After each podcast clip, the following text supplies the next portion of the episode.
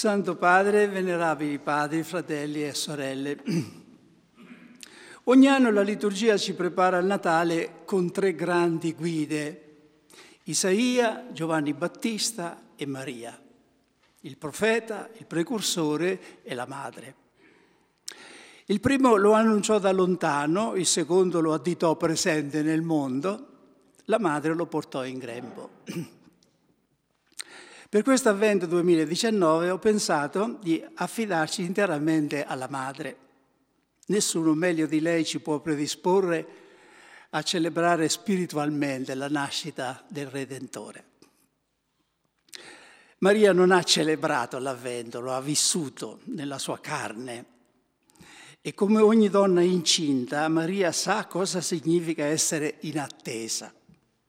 E può aiutare anche noi, quindi ad attendere non solo in senso liturgico ma in senso esistenziale, personale, la nascita del Redentore. Contempleremo la Madre di Dio nei tre momenti nei quali la stessa scrittura ce la presenta come protagonista, cioè l'annunciazione, la visitazione e il Natale. E dedichiamo la meditazione di questa mattina all'annunciazione. Quando Maria giunse da Elisabetta, questa l'accolse con grande gioia e piena di Spirito Santo, da notare questo perché è lo Spirito Santo quindi che parla in Elisabetta, non è solo lei, piena di Spirito Santo esclamò, beata colei che ha creduto nell'adempimento delle parole del Signore. L'Evangelista San Luca si serve dell'episodio della visitazione come di un mezzo per portare alla luce ciò che si era compiuto nel segreto di Nazareth e che solo nel dialogo con una interlocutrice poteva essere manifestato, reso oggettivo, pubblico. La cosa grande che è avvenuta a Nazareth dopo il saluto dell'angelo è che Maria ha creduto ed è divenuta così madre del Signore. Non c'è dubbio che questo aver creduto si riferisce alla risposta di Maria all'angelo. Eccomi, sono la serva del Signore, avvenga di me quello che hai detto. Con queste poche e semplici parole si è consumato il più grande e decisivo atto di fede nella storia del mondo. Questa parola di Maria rappresenta il vertice di ogni comportamento religioso davanti a Dio. Con questa sua risposta, scriveva Origene già, è come se Maria dicesse a Dio, eccomi, sono una tavoletta da scrivere. Lo scrittore divino scriva su di me quello che vuole. E a suo tempo si scriveva sulle tavolette incerate, oggi si potrebbe dire si potrebbe eh, tradurre così le parole di Maria. Eccomi, sono una pagina bianca. Lo scrittore divino scriva la storia che vuole. ha scritto Carlo Raner, in un istante che non tramonta mai più e che resta valido per tutta l'eternità, la parola di Maria fu la parola dell'umanità, il suo sì, l'amen di tutta la creazione al sì di Dio. In lei come, è come se Dio interpellasse di nuovo la libertà umana offrendole una possibilità di riscatto.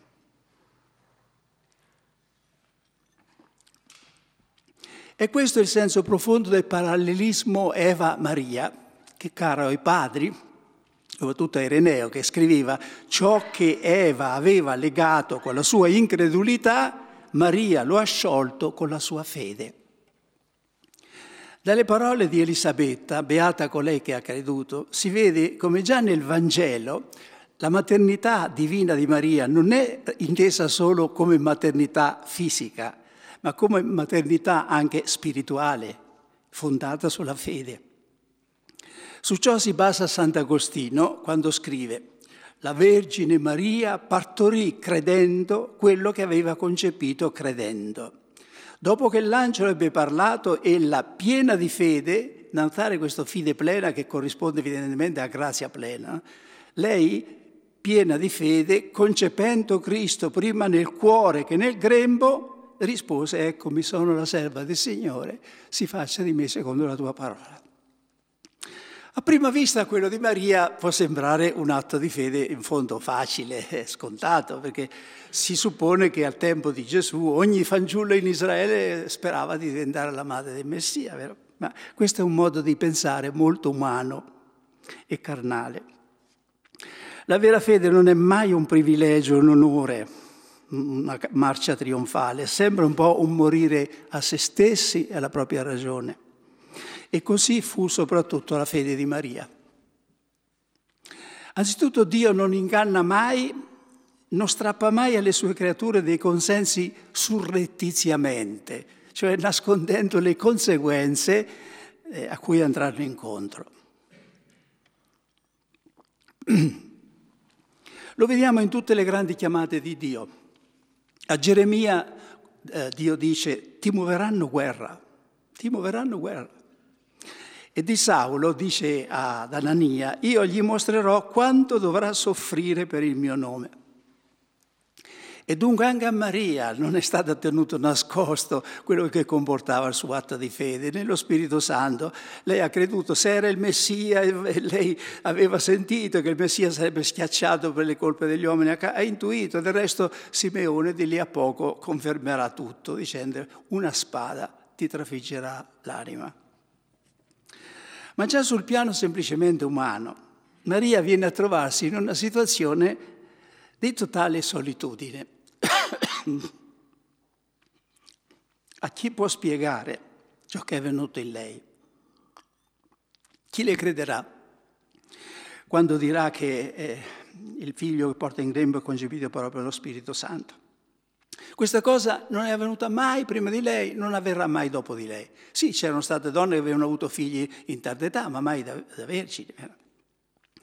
Quindi Maria si trova in una totale solitudine e lei sapeva bene quello che era scritto nella legge di Mosè, precisamente in Deuteronomio 22, e cioè che la fanciulla che il giorno delle nozze non era trovata in stato di verginità doveva essere portata sull'uscio della casa paterna e lapidata. Carlo Carretto, eh, nel suo libretto sulla Madonna intitolato Beata colei che ha creduto, racconta un episodio che gli capitò mentre era nel Sahara, faceva il deserto nel Sahara. Passò un giorno un gruppo di Tuareg e tra di loro c'erano una ragazza e un giovane che erano sposati ma non vivevano insieme. Questo gli ricordò la situazione di Giuseppe e di Maria, quindi li. Dopo un paio d'anni quel gruppo ripassò eh, nel luogo dove era eh, Carlo Carretto e non vedendo questi due giovani eh, domandò a qualcuno che ne era di, di questi due giovani. Eh, era rimasto impresso solo il fatto, l'analogia con Giuseppe e Maria. Vedeva che nessuno rispondeva, poi uno lo prese in disparte e fece un gesto molto eloquente. La ragazza è stata sgozzata perché il giorno delle nozze non fu trovata vergine. E dice Carlo Garetti, in quello stesso momento io ho capito la fede di Maria e l'ho scelta come maestra della mia fede. E ho capito cosa deve, essere, deve aver sopportato lei, gli sguardi, gli ammiccamenti eh, intorno a Nazareth. San Paolo dice, chiedo scusa per la mia voce, che Dio ama chi dona con gioia. E Maria ha detto il suo sì con gioia. Come lo sappiamo? Eh, bisogna fare un pochettino qui di, forse di esegesi, vero? Il verbo con cui Maria esprime il suo consenso, che è tradotto in fiat nella Volgata, vero?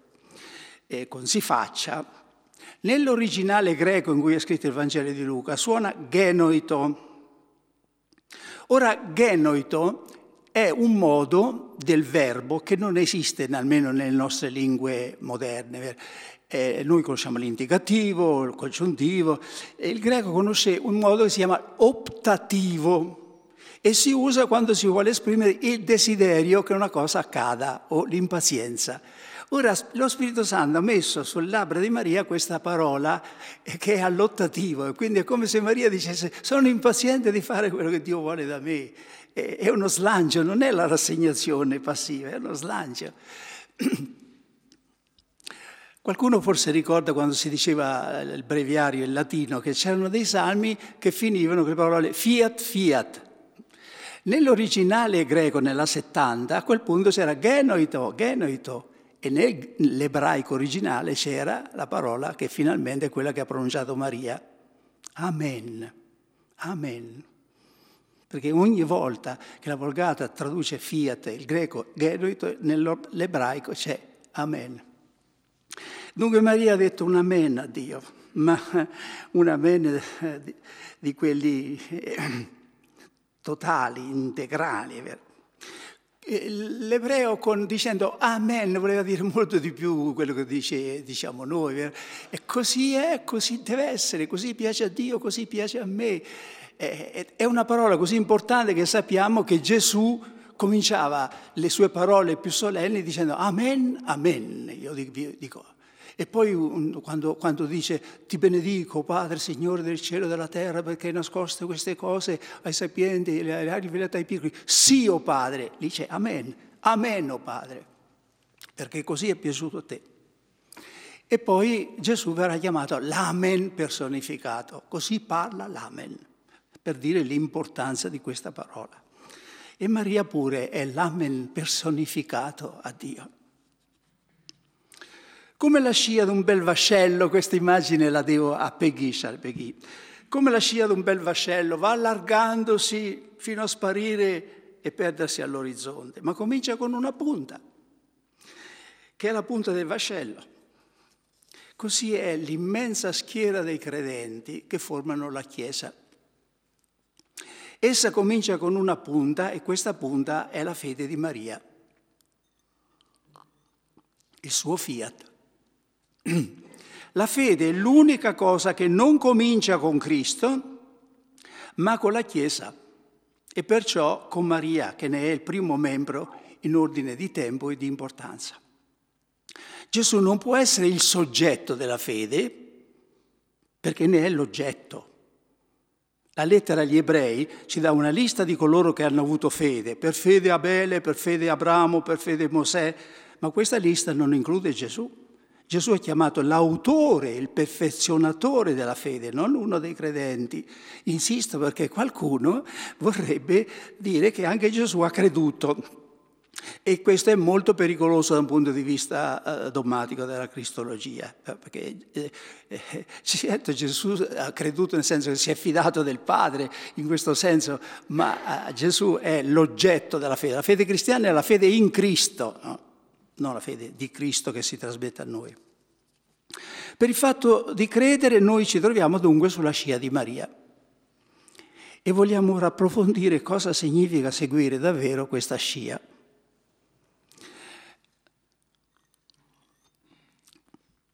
Nel leggere ciò che riguarda la Madonna, la Chiesa ha seguito fin dal tempo dei padri un criterio che si esprimeva così. Maria ve l'ecclesia, ve la anima.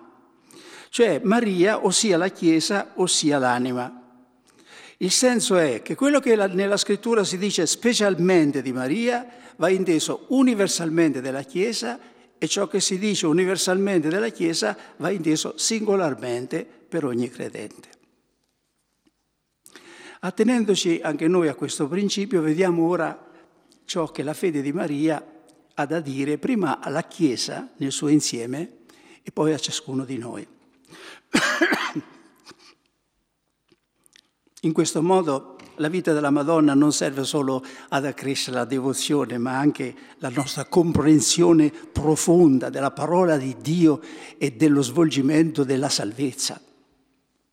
Anzitutto Maria ci parla dell'importanza della fede. Non c'è suono non c'è musica laddove non c'è un orecchio capace di ascoltare. Non c'è grazia, o almeno la grazia non può operare se non trova la fede ad accoglierla. Come la pioggia non può far germogliare nulla finché non trova una terra che l'accoglie, così la grazia se non trova la fede. È per la fede che noi siamo sensibili alla grazia di Dio. La fede è la base di tutto, è la prima delle buone opere. Gesù dice questa è l'opera da compiere, credere in colui che mi ha mandato. La fede è così importante, venerabili padri e fratelli, perché è l'unica che mantiene alla grazia la sua gratuità. Non cerca di invertire le parti, facendo di Dio un debitore e dell'uomo un creditore. Grazia e fede sono i, i due pilastri su cui si regge la salvezza, i due piedi per camminare o le due ali per volare, la grazia e la fede. Non si tratta però di due cose parallele, quasi che da Dio venisse la grazia e da noi la fede e la salvezza così dipendesse in parti uguali da noi e da Dio. Avremmo fatto di Dio di nuovo un debitore, uno che dipende in qualche modo da noi e che deve condividere con noi il merito e la gloria. San Paolo toglie ogni dubbio quando dice per grazia siete stati salvati mediante la fede, per grazia. E ciò non viene da voi, ma è dono di Dio perché nessuno possa vantarsene. Questo è Efesini 2.8. Anche in Maria l'atto di fede fu suscitato dalla grazia dello Spirito Santo che era sceso su di lei. L'affermazione che l'uomo è giustificato mediante la sola fede, presa da sola, è pericolosa. Si ricade, senza volerlo, nella giustificazione mediante le opere, perché la fede è l'opera dell'uomo. L'affermazione principale di Paolo, il famoso testo di Romani 3, è che, letteralmente, tutti sono giustificati gratuitamente, vuol dire avverbio, per la sua grazia. Non gli basta dirlo una volta solo, dice con un avverbio e con un sostantivo. Tutti sono giustificati gratuitamente per la sua grazia. La fede nel sangue di Cristo, che viene subito dopo, è il mezzo con cui si accoglie questa grazia di Dio. Così vediamo che la salvezza si realizza, per così dire, in una stretta di mano tra Dio e l'uomo. Da una parte c'è Dio che offre all'uomo la salvezza della grazia, dall'altra aspetta che ci sia la mano di un mendicante aperta che la riceve ed è la fede. E Maria in questo senso è veramente, eh, diciamo, eh, eh, il modello in miniatura di tutto il processo della salvezza, perché lei, la sua storia comincia con grazia, ti saluto piena di grazia e finisce con la fede di Maria. E, e così vediamo in lei realizzato perfettamente eh, la dinamica della salvezza. Cerchiamo ora di mettere in luce alcuni aspetti della fede di Maria che possano aiutare la Chiesa di oggi a credere più pienamente, a, a, a attualizzare questa che Gesù chiama l'opera, l'opera che interessa a Dio. L'atto di fede di Maria è quanto mai personale, unico e irripetibile. È un fidarsi di Dio, un affidarsi completamente a Dio. È un rapporto da persona a persona. Questo si chiama fede soggettiva, in teologia si chiama la fides qua. L'accento qui è sul fatto di credere più che sulle cose credute. Ma la fede di Maria è anche quanto mai oggettiva, comunitaria, fidesque. Ella non crede in un Dio soggettivo, personale, avulso da tutto, che si rivela a lei nel segreto. Crede invece nel Dio dei padri, il Dio del suo popolo. Riconosce nel Dio che si rivela a lei il Dio delle promesse, il Dio di Abramo e della sua discendenza per sempre. Maria si unisce umilmente alla schiera dei credenti e diventa la prima credente della nuova alleanza, come Abramo era stato il primo credente dell'antica alleanza. E il Magnificat è tutto pieno di questa fede basata sulle scritture e di riferimenti alla storia del suo popolo. Maria non avrebbe creduto all'angelo se le avesse annunciato un Dio avulso dalla sua storia che lei non conosceva come il Dio del suo popolo. Ora tutto questo è per noi di grande insegnamento. Anche la fede, come la grazia, è andata soggetta lungo i secoli a un fenomeno di analisi e di frantumazione, per cui ci sono innumerevoli specie e sottospecie di fede. I fratelli protestanti, per esempio, hanno, valorizzano di più il primo aspetto, quello soggettivo e personale della fede. Fede, scrive Lutero, è una fiducia viva e audace nella grazia di Dio. E ancora, fede è ferma fiducia. In alcune correnti del protestantesimo, come nel pietismo, dove questa tendenza è portata all'estremo, i dogmi e le cosiddette verità di fede non hanno quasi nessuna rilevanza, perché l'atteggiamento interiore, personale verso Dio è la cosa più importante e quasi esclusiva. Nella tradizione cattolica e ortodossa ha avuto invece fin dall'antichità un'importanza grandissima il problema della retta fede o dell'ortodossia. Il problema delle cose da credere prese ben presto il sopravvento sull'aspetto soggettivo e personale del credere, cioè sull'atto di fede. Ma questo si spiega storicamente, perché quando la società diventa tutta cristiana l'importante non è sapere come si entra nella fede, ma qual è il contenuto, la totalità della fede. I padri che hanno scritto dei trattati de fide, sono tanti, a partire da Ambrogio, non accennano mai alla fede come atto soggettivo, come fiducia, abbandono.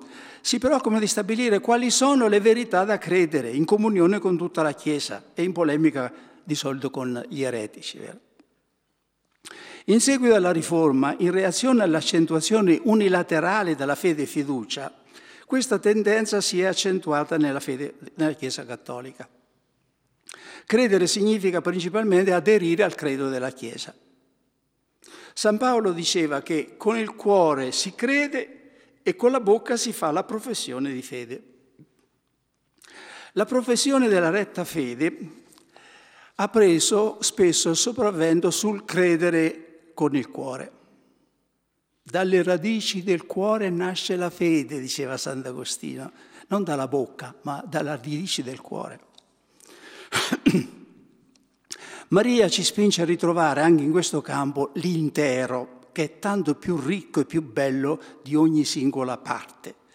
Non basta avere una fede solo soggettiva, una fede che sia un abbandonarsi a Dio nell'intimo della propria coscienza.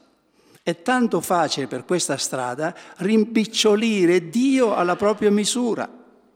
Questo avviene quando si fa una propria idea di Dio basata su una propria interpretazione personale della scrittura o sull'interpretazione del proprio ristretto gruppo e poi si aderisce ad essa con tutte le forze, anche fanaticamente, senza accorgersi che ormai si sta credendo in se stessi più che in Dio e che tutta quella incrollabile fiducia in Dio non è altro che incrollabile fiducia in se stessi.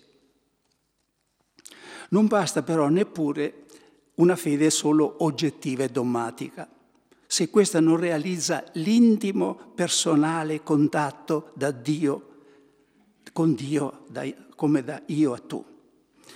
Diventa facilmente una fede morta, un credere per interposta persona o per interposta istituzione e tradizione, che crolla appena entra, incrolla la, in crisi la fiducia in quell'istituzione, eh, nella Chiesa. È facile in questo modo per un cristiano arrivare alla fine della vita senza aver mai fatto un atto di fede libero, personale, che è l'unico che giustifica il nome di credente. Bisogna dunque credere personalmente, ma nella Chiesa, credere nella Chiesa, ma personalmente. La fede dogmatica della Chiesa non mortifica l'atto personale e la spontaneità del credere, anzi lo preserva e permette di abbracciare un Dio immensamente più grande di quello eh, della propria esperienza. Nessuna creatura infatti è capace di abbracciare con il proprio atto di fede tutto quello che di Dio si può conoscere.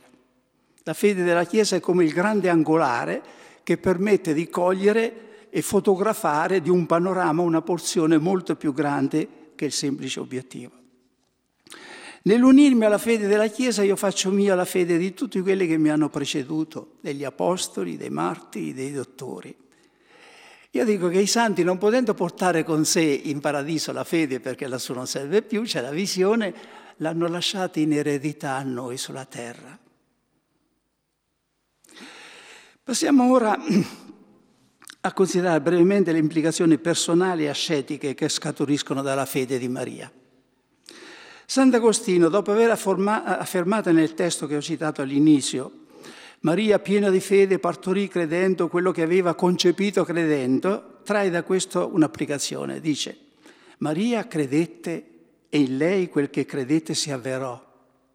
Crediamo anche noi perché quel che si avverò in lei possa giovare anche a noi. Crediamo anche noi. La contemplazione della fede di Maria ci spinge venerabili padri e fratelli, a rinnovare anzitutto il nostro personale atto di fede e di abbandono in Dio. Di qui l'importanza decisiva di dire a Dio una volta nella vita un si faccia, un fiat come quello di Maria. A rischio della vita, perché lei disse sì al rischio della vita. Quando questo avviene, esso è avvolto in un mistero che coinvolge la grazia e la libertà insieme è un concepimento. La creatura non può farla da solo e Dio perciò l'aiuta con la sua grazia, senza togliere la libertà. Che si deve dunque fare? È semplice, dopo averci pregato perché non sia una cosa superficiale, dire a Dio con le parole stesse di Maria, eccomi, sono il servo o la serva del Signore si faccia di me secondo la tua parola. Dico amen, sì a Dio. Hineni, questa parola attraversa tutta la Bibbia, da Abramo in poi. Hineni, eccomi, eccomi, eccomi. Una parola magica per te, che una chiave che apre il cuore di Dio. E la sentiamo risuonare nella Bibbia, proprio sulla bocca dei grandi credenti, da Abramo in poi, eccomi, eccomi, eccomi. fino a Maria che dice, ecce, eccomi. Termino con una breve riflessione un po' specifica per noi sacerdoti. Tutti devono e possono imitare Maria nella sua fede, ma in particolare deve farlo il sacerdote e chiunque è chiamato a trasmettere la fede ad altri. Il mio giusto vivrà di fede. E questo vale un titolo speciale per il sacerdote. Il mio sacerdote, dice Dio, vivrà di fede. Egli è l'uomo della fede. Il peso specifico di un sacerdote è dato dalla sua fede. Egli inciderà nelle anime, ma questo vale per tutti i cristiani, non solo il sacerdote, inciderà nelle anime nella misura della sua fede, non quella delle parole, ma quella che c'è dietro, che vibra nelle parole. Il compito del sacerdote o del pastore in mezzo al popolo non è solo quello di distribuire i sacramenti, i servizi, ma quello di suscitatore testimone della fede. Egli sarà veramente uno che guida, che trascina nella misura in cui crederà e avrà creduto e avrà ceduto la sua libertà a Dio come Maria. Il grande essenziale segno, ciò che i fedeli colgono immediatamente in un sacerdote in un cristiano, è se crede, se crede in ciò che dice e in ciò che celebra. Perfino il non credente che si accosta al sacerdote in uno spirito di ricerca capisce subito la differenza. Quello che lo provocherà e che potrà metterlo salutarmente in crisi non sono in genere le più dotte discussioni esegetiche sulla fede, ma la semplice fede. La fede è contagiosa come non si contrae il contagio sentendo parlare di una malattia, la peste. Uno può sentir parlare, leggere libri sulla peste, ma non contrae la peste. Ma se uno tocca un appestato, allora la contrae. E la fede in senso positivo si intende, viene così, non, non sboccia perché se ne sente parlare, perché uno ne parla magnificamente, ma perché eh, c'è per contagio. Il mondo, venerabili padri e fratelli, abbiamo detto, è solcato come il mare da, dalla scia di un vascello, che è la scia della fede che parte da Maria e abbraccia tutta la Chiesa. Entriamo dentro questa scia. Crediamo anche noi perché quel che si avverò in lei si avveri anche in noi. Invochiamo Maria con il dolce titolo di Vergine credente. Virgo fidelis, ora pro nobis.